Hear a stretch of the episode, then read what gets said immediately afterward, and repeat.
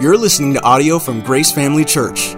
If you'd like to explore more resources or give to our ministry, please visit us at gracepsl.org. Let's uh, open our Bibles this morning to Acts chapter 3.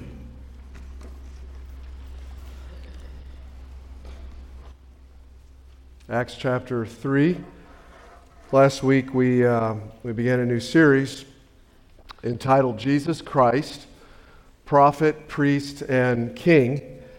And we also learned last week these three divinely instituted offices were first revealed in the Old Testament as a way for God to have a relationship with his people, the ancient Israelites.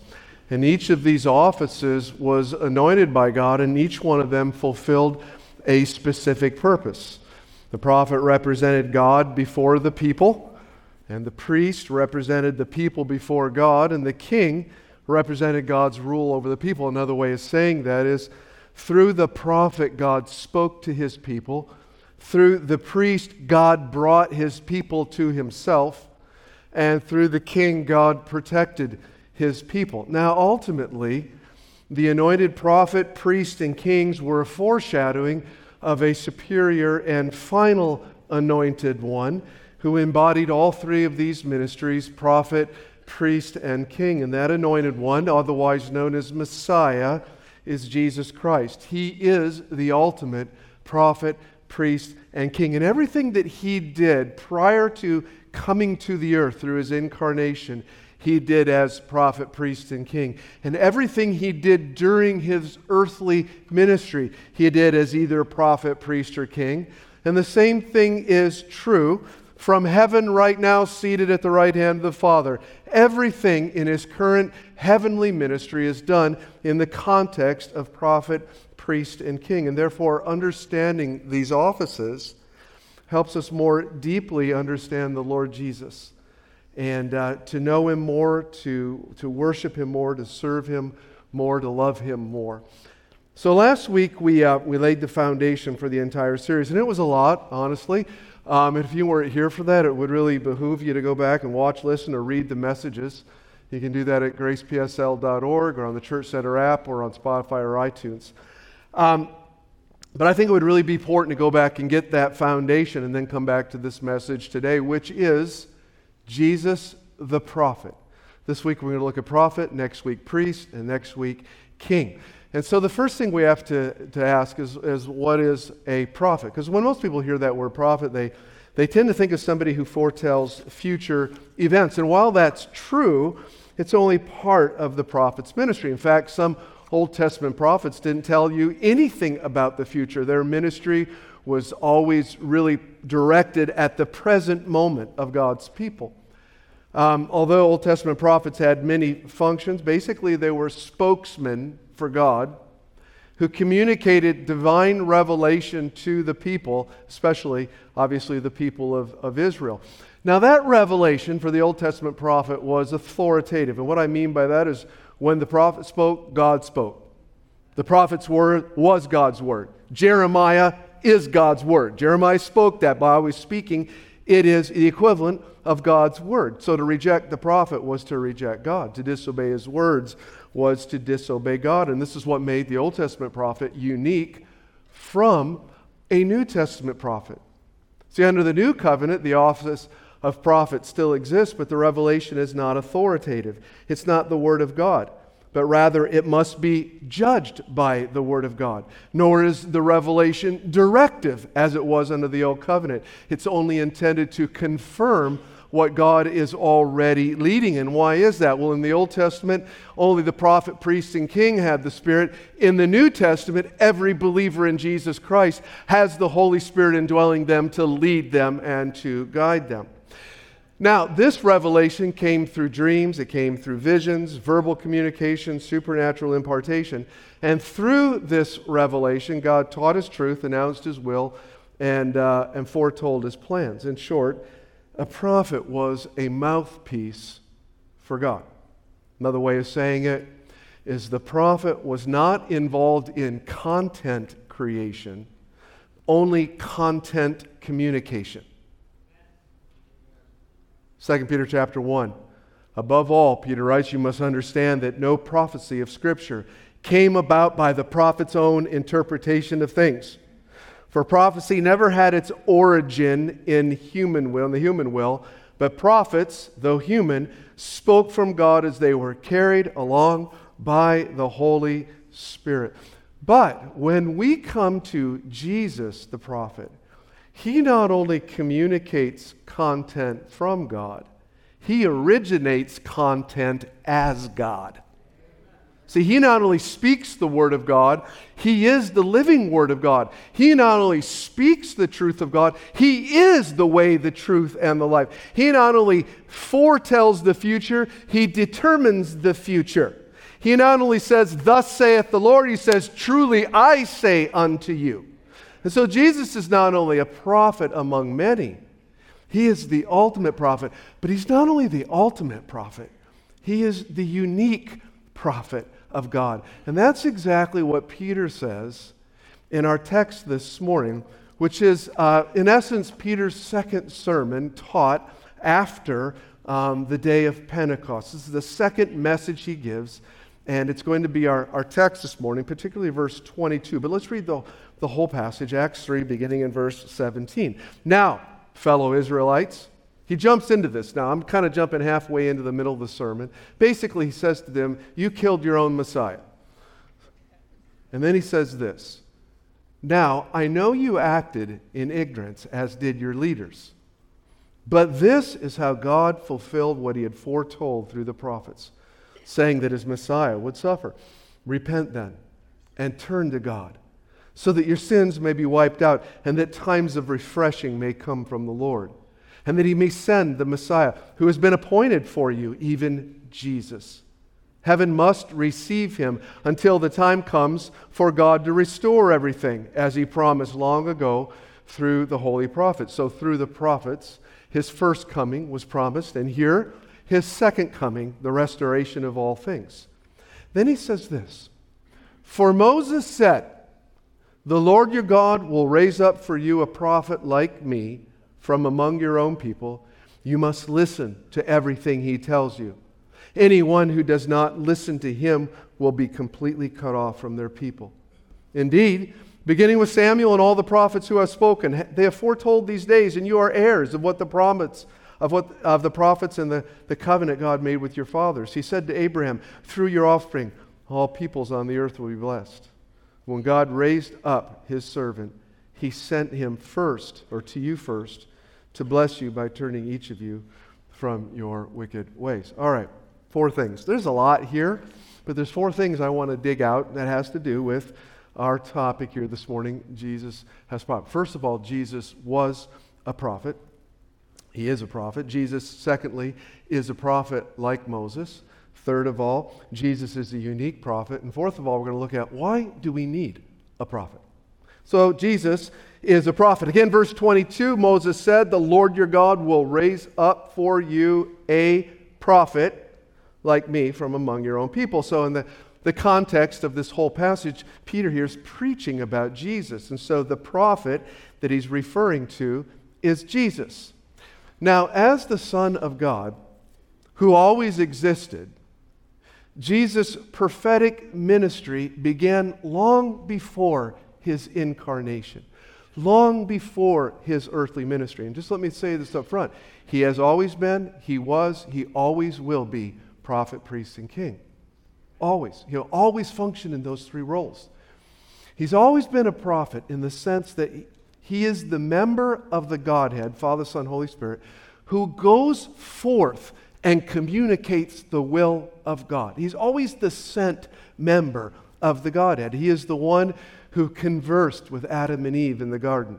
He's the one who called out Abraham from Ur of the Chaldees. He's the one who wrestled with Jacob. Uh, he's the one who spoke to Moses out of the burning bush. Elsewhere, he is revealed as the angel of the Lord who provided a substitute ram for Isaac on Mount Moriah, who comforted Hagar in the desert, who defeated 185,000 Assyrians in one night battling for the, the people of Israel. So before the Son entered the world, through the incarnation. He acted in the office of a prophet, communicating divine revelation personally, but also through the prophets. 2 Peter chapter 1, Peter tells us that when Old Testament prophets were prophesying about the salvation to come, it was actually Christ that was prophesying through them. 1 Peter 1:11. I wish I had time for that this morning, but we got to move. So Jesus basically is the ultimate prophet behind all the prophets, the member of the Godhead who is always speaking forth the will of God. But Jesus was not only a prophet before he came to the earth, before his earthly ministry, uh, before his earthly ministry, but also during his earthly ministry. He referred to himself, we saw last week, he referred to himself as a prophet. The people called him a prophet, and the Father called him a prophet. In a rather dramatic moment, he did that. It was on the Mount of Transfiguration.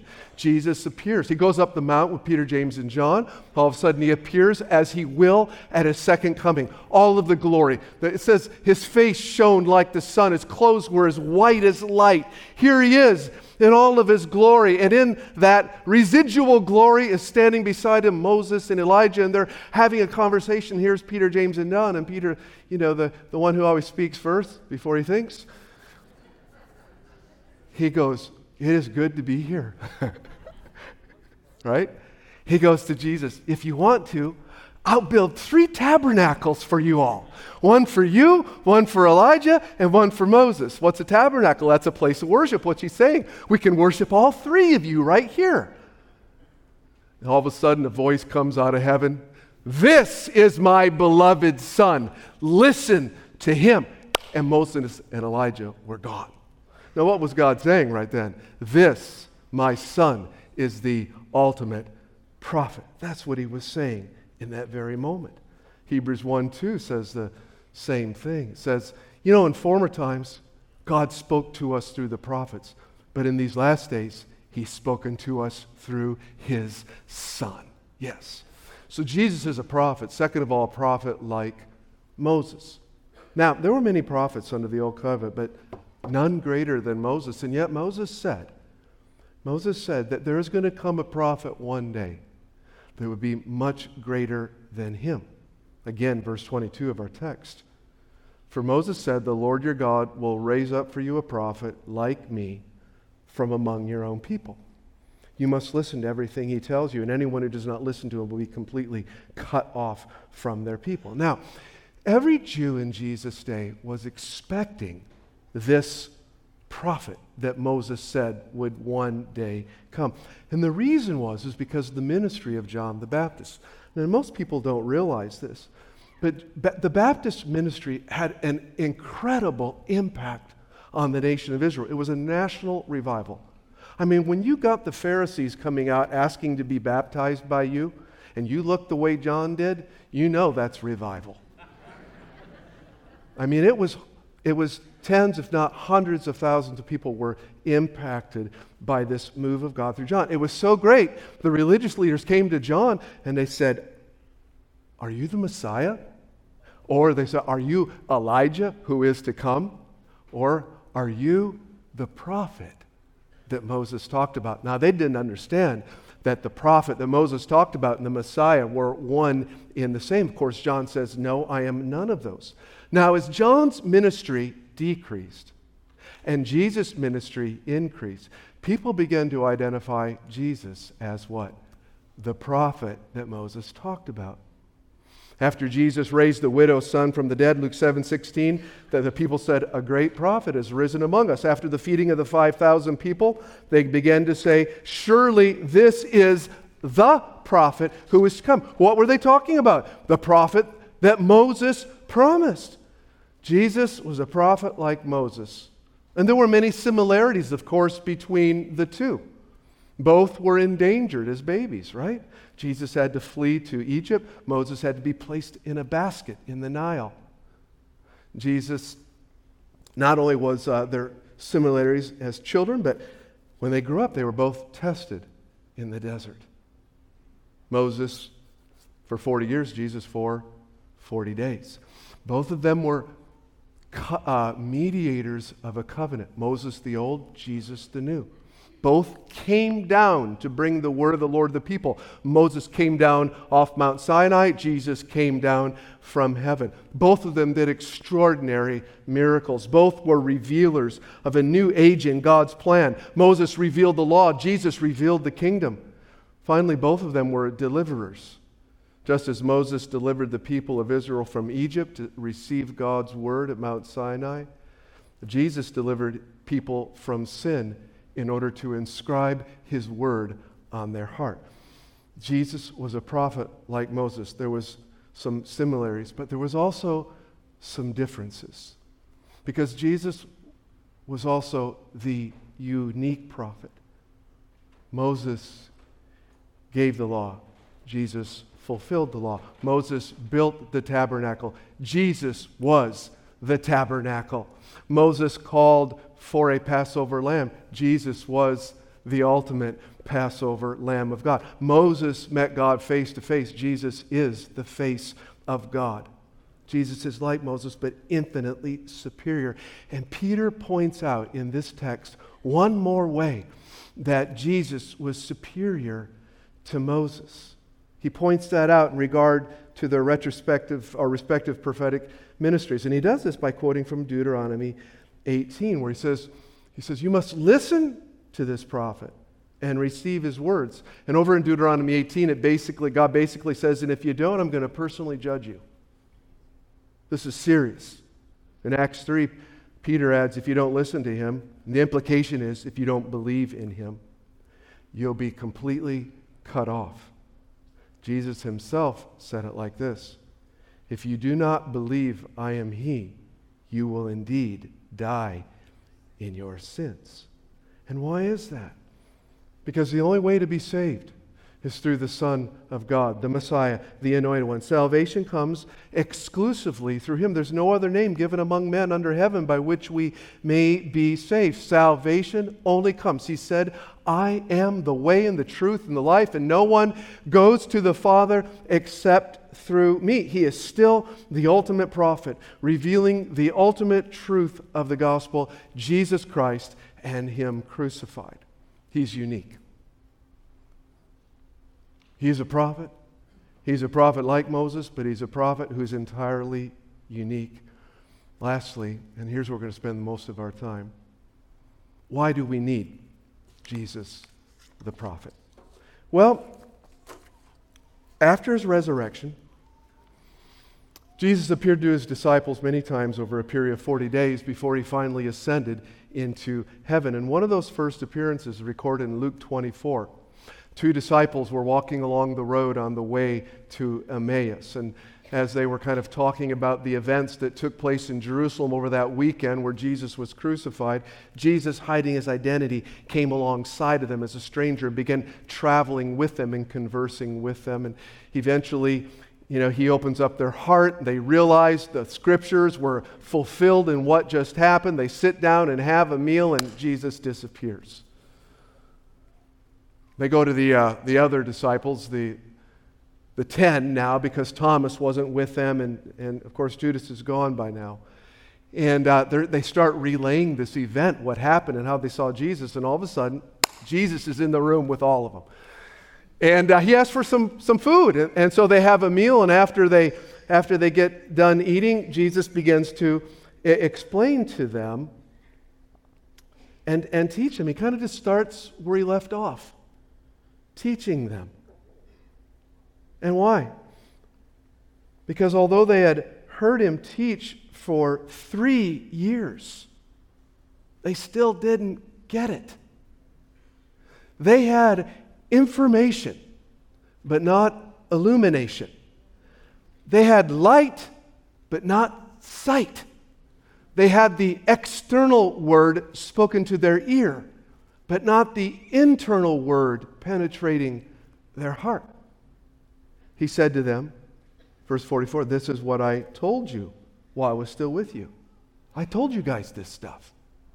Everything must be fulfilled that is written about me in the law of Moses, the prophets, and the Psalms. Now, the, the disciples already had all this. They already knew the external word. They already had the information. They had everything that's in the gospel, they heard. They knew it. Jesus said, This is what I told you when I was with you, but they, could, they couldn't see it. They needed Christ the prophet to reveal it to them. So it says in verse 45 Then he opened up their minds so they could understand the scripture. Now, that word open, there's two words in the original Greek text translated open. There's two. One is anoigo, which means to open something that is already openable, like a door with a latch. It's been open many, it's closed, but it's openable, right? The, the second word is dianoigo, and that means to open something that has never been opened and is difficult to open. Mark 7:34 it's used to describe the opening of deaf ears. Over in Luke it's used to describe the opening of a womb with a firstborn child. Now, which word do you think Luke uses when Jesus says he opened up their hearts? You're right, dianoigo. Why is that? Because opening the human heart is very, very difficult. It's difficult to open up the heart in order to have it receive spiritual truth. Now, the same word is used over in Luke, uh, over in Acts 16, where it says, The Lord opened up the heart of Lydia to receive the things spoken to her by the Apostle Paul. The Lord opened up her heart. Over in Acts, or, uh, Acts 17, uh, it talks about the Lord opening up the hearts of the Thessalonians to receive the Word of God. The same thing is used of those two disciples on the road to Emmaus. The same word. He opened up their heart. The same word is used here of the disciples, the ten disciples. The Lord opened up their hearts so they could understand the Scripture. Dianoigo. Opening up something that's never been opened up, but it's very difficult to open up. Why? Because they couldn't see. I mean, they had sight, uh, light, they had the light of the Word. He lived with them. They heard everything, but they couldn't see it. They didn't have sight. A good illustration of this would be uh, cataracts, which, of course, is the gradual clouding of the lens of the eye that sometimes takes place when you get a little bit older.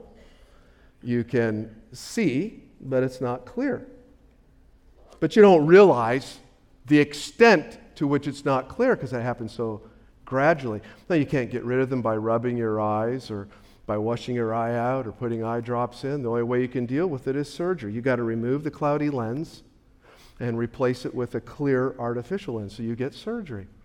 And after the band-aids come off, bandages come off, you know, everything is what? And you never realized how much you couldn't see before. It's not only clear, it's bright, it's vivid right? Everything's so much, so much alive and brighter to you. Now, the same thing is true spiritually. You can comprehend the scripture, you can rationally grasp the concepts of the Bible, but not see it clear enough to actually understand it. I'm going to give you a good case in point. I'm not judging anyone here. I'm just throwing out an illustration. But you can really know a lot about the Bible and yet not really get it. Jordan Peterson. There's a great example. If you've ever listened to him, that guy, I mean, he has an under, a, a psychological understanding of the Bible that is incredible. But if you ask me, is that man born again? I would say no. I would say he has tons of light, but no sight yet. Not yet right? He understands the external word, but not the internal word. So you can understand the external word, but not the internal word. You need what? You need Christ the prophet to come along through the Holy Spirit and give you understanding because the natural man perceives not the things of the Spirit of God, 1 Corinthians 2. That's why sometimes a person will say, you know, uh, you'll hear this kind of, uh, I became a, a Christian six months ago, but but I've always considered myself a Christian. I've always believed the teachings of Jesus. I always believed Jesus died for sin, but I, I never realized it personally. I knew God loved me, but I, I really never experienced his love. I understood the basic teachings of, of Christianity, but never really understood the significance of the gospel. And then one day, one day, it just popped out at me. I saw it. And I thought to myself, why did I never see that before? I'll tell you why. Dianoigo. Your, you were open. Your eyes were opened by the prophet of all prophets, and now you see. Now you have understanding. That's why it happened. Jesus, the revealer, Jesus, the ultimate prophet, gave sight to your eyes. Because spiritual blindness is not just the inability to know the truth, it's the inability to internalize the truth, to value it, to appreciate it, and to worship God for it.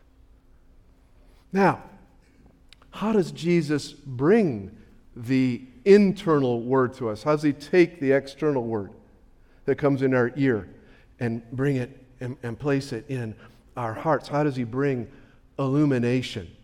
How does he remove the cataracts? Would be another way of saying that. It says here, then he opened their minds so they could understand the scripture. Now, that word understand is, is from a, a Greek word. It means to put together the pieces or to assemble the parts. Put together the pieces or assemble the parts. That's what it means to understand, to put together the pieces. So think of a puzzle. We got a table up here, 500 pieces. We dump them out, right? And uh, you know, you look at it, it doesn't look like anything. They're just laying on the table. Uh, you can't see what it is. There's, there's no, you can't tell what it is. There's content, but there's no connection. And all of a sudden, slowly, you begin to connect the pieces together. And what happens? Slowly, what happens? The content starts becoming visible to you. You see it. And when you finish it, you you finally see it. Now, it's the same. When that puzzle's all put together, it's the same content as when you started. Nothing's changed there. But now you have a total different understanding. You get it now. Why? Because the pieces have come together. You have spiritual understanding. That's what this word means. And that's what the Lord does for us. That's what Jesus does. He puts the pieces together. And we need Him. We can't do that ourselves. We can all hear the external word, but only the Spirit, only Jesus through the Spirit can take that external word and make it, lodge it in our hearts so we have a, a spiritual understanding. Of it. And that's what Jesus was doing for the disciples here in Luke. And that's what he does for us. And Peter says that's what he was doing for the people he was preaching to at that very moment. At the end of that text in chapter 3, verse 26, Peter says this When God raised up his servant, he sent him first to you to bless you by turning each of you from your wicked ways. Now, little focus here. When God raised up his servant, he sent. It doesn't say God sent his servant into the world, go to the cross. That's not talking about God sending Jesus for the first advent, nor is it talking here about God sending Jesus for the second coming. It says, when God raised him up, oh, he's resurrected from the dead, then he sent him. Sent him to who? He sent him to this crowd. He's saying, first to you, Jews, we know that. And then, then to Gentiles. But he sent him to you. And why did God, after the resurrection, send Jesus to these people? He sent them to bless them. Well, how did he bless them? He turned each one of them from their wicked ways and in connection to, to believe the gospel.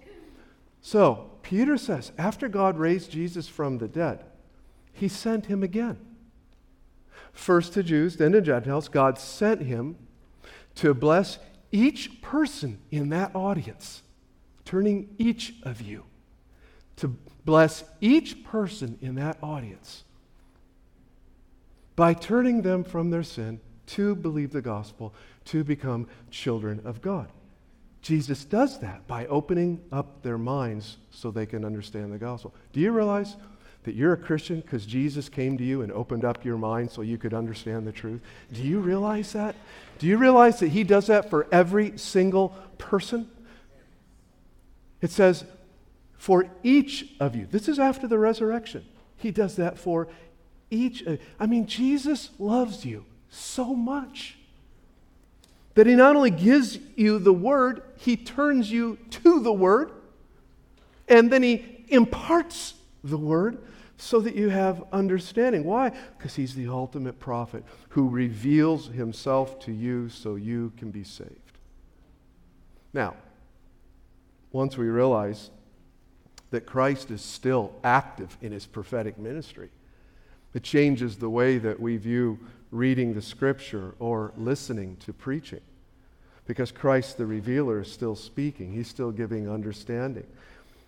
When the word's being taught, Jesus is teaching. When you're sharing the word with somebody, Jesus is sharing it through you.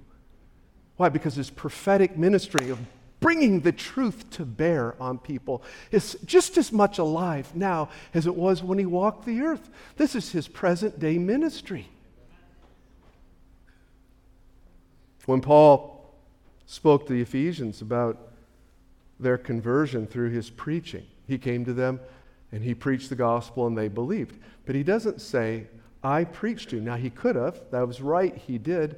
But instead, he says this in verse 17, speaking of Jesus he came and preached peace to you who are far away and peace to those who are near. It was Paul preaching, but what is he saying? Jesus was preaching through me. So much so that Paul doesn't say, I came and preached. He says, Jesus came and preached. This is not a concept, this is reality. Jesus the prophet was preaching through Paul's preaching. The same is true again when you share the Word of God with somebody. Christ the revealer is speaking through you to do what? To open up their minds so they can understand. Now, how do you know that Christ the prophet is opening up your mind, your heart, by illuminating his word? How do you know that you're getting the internal word with the external word? How do you know that your light is having sight added to it? How do you know that you don't have spiritual cataracts? Well, there's three things. Number one, there's a freshness. There's a freshness. When you hear the word, when you study the word, there is often with it a freshness. It's not all the time, of course, but there's a freshness. Because think about it if you were reading any other book, you've been through it a few times, and you know, you get to the point where you kind of lose interest. Why? It gets old, doesn't it? It gets old. Scripture never, ever, ever gets old. Have you ever noticed that? Why? Because it's alive. It's not a dead book, it's a live book. It's got power inherent within it, Hebrews 4:12 says. And so you read a familiar passage. You've seen this. It may be your favorite verse. You've been quoting your whole life. Every time someone says, "What's your favorite verse?" You've been quoting this verse. You're reading it in context one day during your reading time, and all of a sudden, boom! You see something you never saw before. There's a freshness to it. That's what the disciples were experiencing. As Jesus was talking to the, the external word was becoming the internal word. You know, sometimes when you when you're hearing the, the scripture taught, sometimes it's like, and I've had people come up to me and say this, it's like God was talking to me today. It's like that message, you weren't even up there. It was like the Lord just dialed in on me today. Now look at He's talking that much to you every single time. You're just not aware of it. But every once in a while, He lets you be aware of it so that you know what's happening all the other times. He's illuminating the external word. It's coming alive to you. That's when the word of God becomes God's word to you. There's a freshness. So, how do I know I don't have cataracts? There's a freshness to the Word. Again, not every time, but often enough that you know when you experience it. The Word is alive, there's a freshness to it. Second of all, there's a delight. When Jesus opened up the disciples' mind and gave them understanding, what did they do? Well, the end of the text in Luke 24 says And I'll quote They worshiped him and returned to Jerusalem with great joy and were continually in the temple blessing God. Now, Jesus had told them, Go back to Jerusalem and wait. So this verse says, All right, because he, he brought sight to their light, he brought illumination to what they knew. All of a sudden, the pieces of the puzzle fit to all of a sudden they could see. What did they do? They worshiped him. He left. They obeyed. And they went back to jerusalem. But how did they go back to jerusalem? Sad dejected don't want to go to the big city no no no. It says they returned with what? Great joy and were continuing in the temple praising god. They worshiped they joyfully obeyed they continually praised. Why? Why? They had delight. That's what we call delight. They were delighting in the Lord. See, when the word goes from the external to the internal, from revelation to illumination, it not only affects our minds, it also affects our wills. It affects our emotions to the point where there is joy, there is delight in obedience. We just don't go through the motions. You, you know this you don't have spiritual cataracts when you don't go through the motions. Why? Because there's a freshness, and there's a delight going on. Even in our sufferings, even when we're suffering, there's still a delight there. And this captures our heart, this delight. I mean, that moment when you sense that, it's like, oh God, you're so good. It's, it, it's an incredible thing. It's like when we experience that, we're like, let's pitch a tent and stay here. That's what Peter wanted to do, right? On the mountain. What did he want to do? He wanted to pitch a tent. It's good for us to be here, Lord, right? Right? But ah, uh, we must come down off the mountain, for we still live in the flesh, and our life of God is full of ebbs and flows. But we, we, we relish those moments of that delight. And we need to have them, have them often enough where it becomes a fuel for us in our life. But we are not powerless when it comes to this delight. It's not just something that happens to us. When, when, we, when it does not come to us, the psalmist said, Go to it. Psalm 37, verse 4. Delight yourself in the Lord. Doesn't say wait till delight comes. It does. But it says when delight doesn't come, what do you do? Delight yourself in the Lord. In other words, delight before you feel delight. Rejoice before you feel joy. You say, How do you do that? Well, you do that by faith. Well, what's that faith look like? Well, it looks like you reading your Bible every morning or every night, starting with the prayer Lord, thank you for the light you've given me. Now, please give me sight. Thank you for the external word. Now make it the internal word to me. Open up my eyes so I can understand. You know, Christ is opening up your heart to understand. When there is, when there is freshness, when there's delight, but also when there is authority. Authority. Luke 4. Jesus went down to Capernaum, a town in Galilee. And on the Sabbath, he taught the people. And they were amazed at his teaching because his words had authority. Jesus' ministry, his prophetic ministry, is always accompanied by the authority to produce change. When he opens our minds, when he internally illumines the word, it comes with an authority, it comes with power, a power that gives us the desire to want to obey to, to want to do, to want to experience change, to want to experience transformation. You're no longer at that point a hearer of the word. You've become a doer of the word. Why? Because God's power, God's authority is at work in you. But how does that happen? How does that happen? There's two ways, primarily, that God's power is revealed in our lives instantaneously and, and gradually.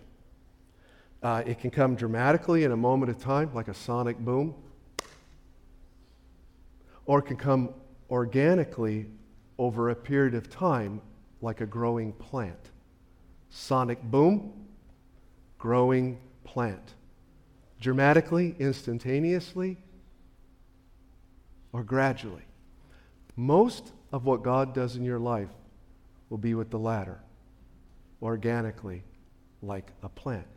He does both, right? He instantaneously heals, but he also gradually transforms. But usually you know what we want, don't you? I know what I want all the time. I want the boom. Bring the boom, right? That's the best way to get everything as far as I'm concerned. Just do it and it's done. Thank you, Lord. That's how we pray too, you know, when we're struggling with something. We always pray for the boom, usually. You know, let's say if somebody's struggling with lust and they realize, you know, I got a real problem here. And so they pray to God and they just say, God, take this, take this lust away from me. What are they praying for? They're praying for the boom. Yeah. But Jesus often works more like a, a growing plant, organically. He takes the scriptures and he begins to open up our heart and give us understanding through which we experience his power. We see examples of this all over the word, but here's a good one. We're talking about lust. 1 Corinthians 6. Paul says this in verse 18 flee from sexual immorality. Okay, Paul, how do you do that? Well, he tells you right here. He tells us. He tells us how, how this grows, how transformation comes like a growing plant. He says this Do you not know that your body is a temple of the Holy Spirit who is in you, whom you've received from God? You're not your own. You were bought with a price, and therefore honor God with your body. And Paul says, Do you not know here? What's he doing? What's he doing? Well, he's calling them to realize what Jesus has done for them through the gospel. He's saying, Look at what Jesus has done for you. When he says, Do you not know? He's not asking them, Do you have light? He's, he's asking them, Do you have sight yet? Because they know this but they can't see it. It says, Do you have sight? Do you not know? He, look at what he's done for you. He brought you out of slavery to sin. And he did that at an infinite cost to himself. Look at the price he paid. Think about his sacrifice of love for you. Think about how much he loves you. And then look at what Jesus has put in you the Holy Spirit. Your body's now the temple of God. The Holy Spirit dwells in you not in concept, but in reality. And the reason that you are having problems with lust is that you do not realize these things. You do not know them. Oh, oh, yes, yes, you know them externally, but it hasn't become internal yet. You have the light of this truth, but you still don't have the sight yet. You need Jesus, the prophet, to take the external word and speak it in a way that it becomes internal to you. And that happens organically as a plant grows, as you meditate on the scripture. You meditate on it, you think about it, you pray about it, you worship with it, you pray about it, you talk to others about it, you go to other scriptures and add to that. You build this arsenal of scriptures. It's getting in you deeper and deeper. Jesus is giving you more and more and more and more understanding, and gradually his authority frees you from whatever sin. But most people aren't in for the process because they want the boom. So they remain stuck in a cycle like a hamster on a wheel.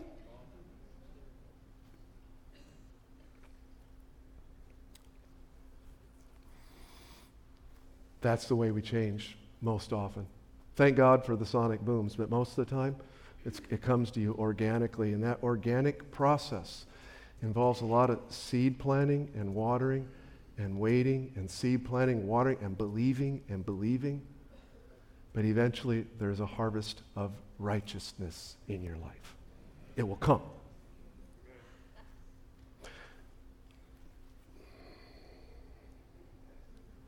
We're getting near that time. Let me close with a couple questions. After you become a Christian and Jesus heals your, your cataracts, you can see. Do you know it's still possible for those things to come back? Do you know it's possible, don't you? If you've had cataracts before, your eyes cloud up again, right? And you got to do what? You got to go back to the doctor. Now, that's true spiritually as well. Do you remember a time? Here's the first question. Do you remember a time when the Word of God just seemed so alive to you? It's like you would listen to preaching or you'd be reading the Word. It was just so alive. It was like honey, it was sweet. It was just like honey to you. Okay, here's the second question Was the Word that alive to you and sweet to you like that last week? Was it like that last week? Was it like that the week before? How about the week before that? Oh, okay. Never to fear. There's a way out. There's a way back.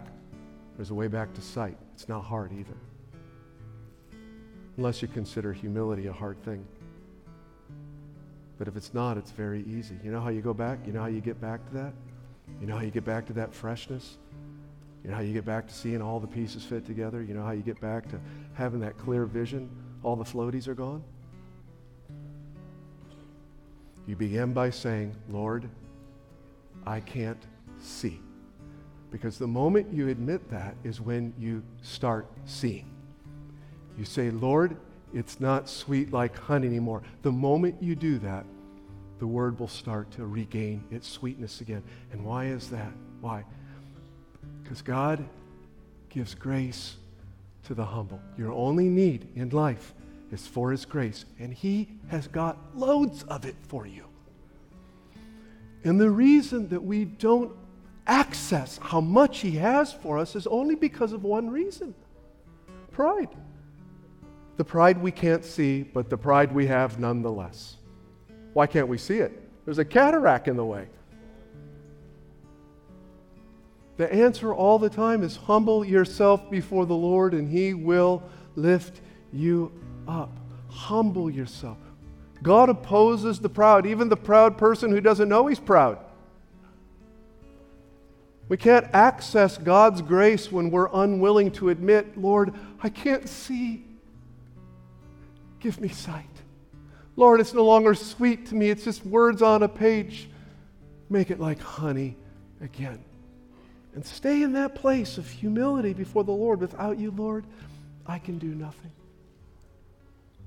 And don't give up.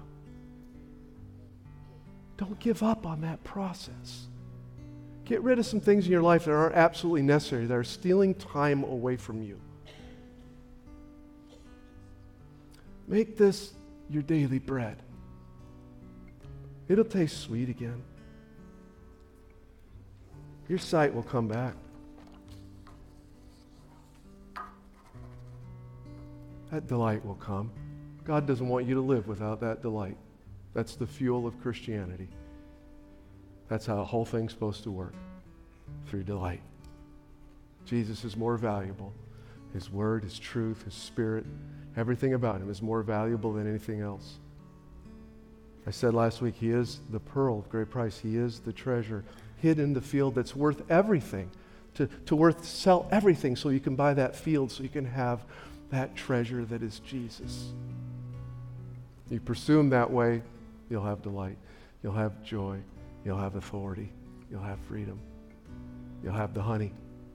No more cataracts. In Jesus' name, amen. Let's all stand. I want you to bow your heads as we stand just in a moment of prayer. Father, do a work in us, we pray. Help us. We humble ourselves before you and we say we can't understand a thing without the great revealer revealing. Jesus came personally to disciples and opened up their minds, but now he sends his spirit. He said to them right before he left, I won't leave you orphans. I will come to you. And he does that still to us through the precious Holy Spirit. And so we look to you, Jesus, to work through the Spirit to bring sight to the light we have. We see it. Make it real. Make it powerful. Reveal it to us. We pray it in Jesus' name, and all God's people said. Amen. I'd like our prayer team to come up. If you'd like prayer for anything this morning, we'll be up here after the service. If you can hang out for a while, do so and enjoy some fellowship one with another. If you got to run right away, safe travel. See you next week.